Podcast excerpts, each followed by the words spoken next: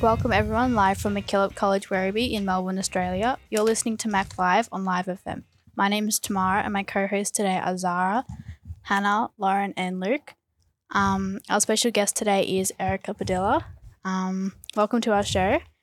So today we're talking about just basically how you've gone from a MacKillop student to now producing your own music. Yes. Um, Thank you for having me. So, what made you want to be in the music industry? Um, I've always wanted to be in the music industry ever since I was a little girl. I've been a singer all of my life, and I wasn't sure how I was going to make that happen, but I always just kind of stuck it out, and fortunately, it did. That's good. Yeah. Um, how difficult was it to get to the point right now, or was it not difficult at all? Um, it was difficult. I would say that I had to do a lot of different things to um, get to where I am. Um, I kind of um, was very fortunate in the fact that as soon as I graduated, I did want to pursue music, and I was like, how am I going to do that? And COVID happened, but luckily, TikTok was a thing. And so I was able to hop on TikTok and it just kind of happened organically in the fact that there was nothing to do except for post online. And yeah, I just kept doing that. And I had about, I guess, however long COVID lasted to get started. And yeah, Thanks. Um, who's your biggest supporter? my biggest supporter is probably my dad. Um, I would say that he, yeah, really like encourages me and um, helps me out with everything. Always um, calling me and helping me to, um, what would I describe it as? I guess he um, helps me to keep growing and keep pushing me and hold me accountable. So, Erica, obviously, because you're so like high up there now. Oh um, gosh. um, so, how many songs have you released? I've released four. Um, one is like a rewrite of a Sam Smith song, and the rest of them are originals. Um, and I've got a lot more on the way, so I guess stay tuned for that. It's exciting. Do you enjoy writing songs? I love it. I think that personally, I love to be in a room with people who are helping me and um, who I can bounce off new ideas with. Um, whereas, like, I guess if I'm writing alone in my room, it's there's so many distractions. Like, I guess you can go to bed or you can go eat some food. And so it's so much easier to be in a room with other creative people and just, yeah, get creative. So, how was your school life at MacKillop? School life at MacKillop was really fun. I feel like it, I really, um, I really made the music department my home, and I definitely, the staff at the music department are just so supportive, and so I loved it. Um, I probably spent majority of year eleven and twelve in the music rooms, um, and there's such a great performing arts program here. Like being able to join the musical every year, do Mac Stars, that was a, that was like my whole life, I guess, at MacKillop. And yeah, it was really, really fun, actually. At what point did you realize that music and like singing was what you wanted to do?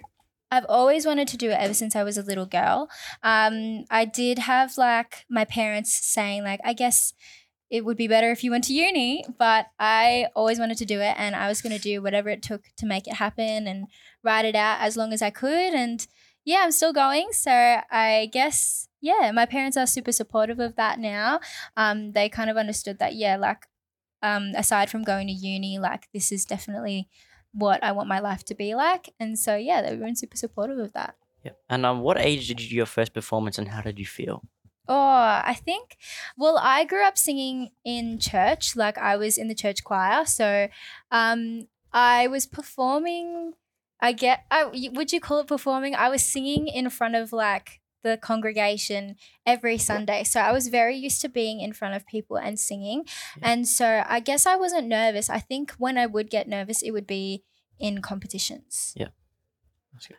If you were just turning in, you're listening to Mack Live on Live FM, live from MacKillop College Werribee in Melbourne, Australia. My name is Tamara, and my co-hosts today are Zara, Lauren, Hannah, and Luke. And our special guest today is Erica Padilla. So, what was your favorite musical that you did in MacKillop? Um, I did. Um, I did a few. I think I did.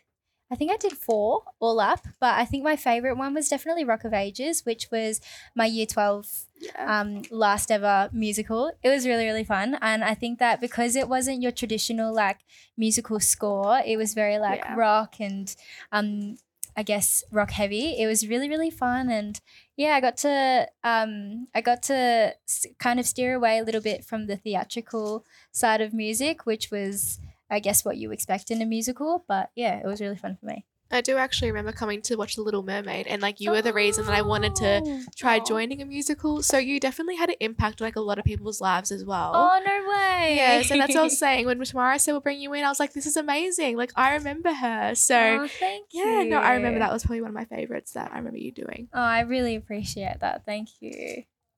Yeah, that was a bit of a um that was a bit of a scary one for me. Like I'd never really stepped into a lead role, but I'd always wanted to. Um and so The Little Mermaid was a challenging one, but Yeah. I yeah, it was really rewarding. That's good. I remember in year seven when you did the Rock of Ages, Oh, the yeah. main role. Me and Zara actually went to one of your performances. Oh my Oh. gosh, that's crazy. Yeah, no, that was by far my favorite one that I did, but I feel like The Little Mermaid was a di- it was a difficult one to step into because I guess if we talk about like race and stuff, like I'm like a Filipino girl, and so to play like a traditionally not Filipino role, like it was kind of scary to step into.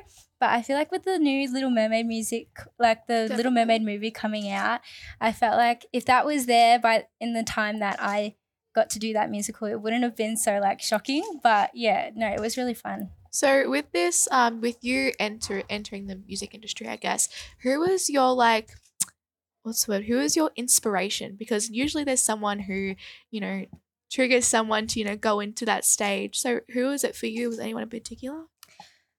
Um, not really. I would say that I've I would say I there was nothing that like enticed me to go into I guess the online space. Um that just kind of happened organically, but to go into the music industry, I would definitely say like Beyonce. Loved her and I think I wasn't taking it like seriously in the sense that like I was going to be Beyonce. No, Yeah. no way did I ever think in my life that I would be Every Beyonce girl's dream. yeah, no. So yeah, I was definitely just following my dream, and Yeah. yeah, and it led me to actually being able to pursue it. Um, following up on that question, do you enjoy being on social media? I do. There's a lot of the, it takes a lot of getting used to. I feel like you never really ever get used to, I guess, the hate and the dark side of the music industry and social media. But um, it comes with a lot more reward than it comes with, um, I guess, not so fun stuff.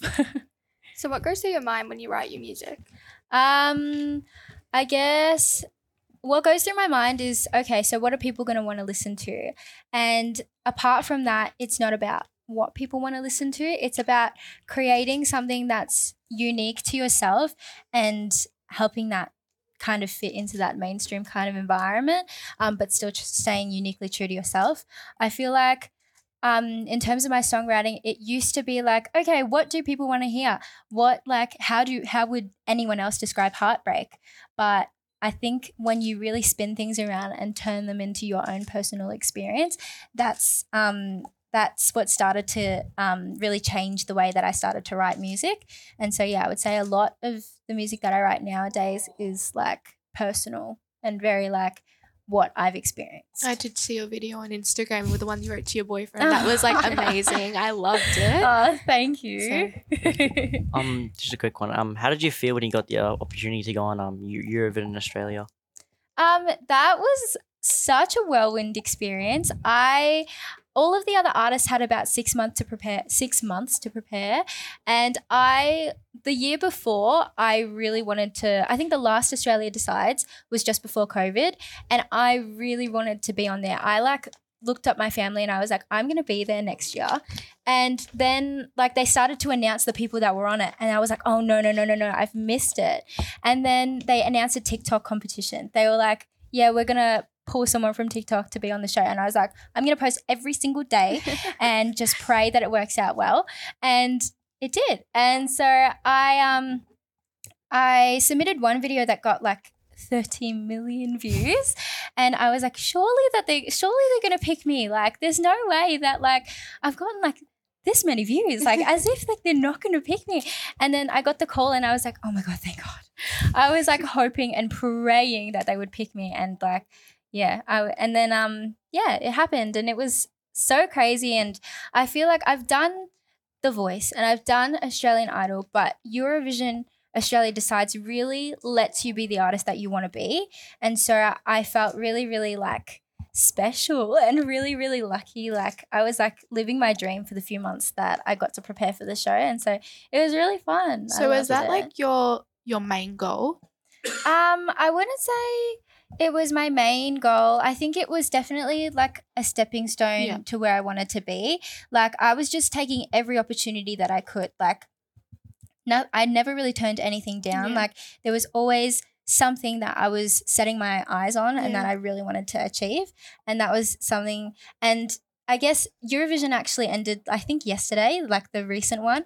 And I feel like that's a new goal to set. So, like, Yeah. hopefully, oh my gosh, fingers crossed, like, get to that Yeah. point. But um, yeah, I feel like I'm also still quite young. I feel like in high school, you kind of think that Yeah. next year, like, like when you graduate, that's like you're an adult and you're like living real life and you have to get a mm-hmm. corporate job. And I think for me, it was like I realized that at 22, I turn 22 next week. That's like I'm still quite young. Like I still have a lot of years to go, and I feel like aside like a lot of the people in my in the music industry, the people that I know well, are a lot older than I am. So I still Yeah. have a lot to go, and so I feel like Eurovision, Eurovision is going to be like a goal in five years' time. That actually was going to bring me to my next question, which is like looking forward. Is there something like the? It's kind of like the light at the end of a tunnel. Is there something that you're reaching towards and wanting to like achieve, or is that your Eurovision?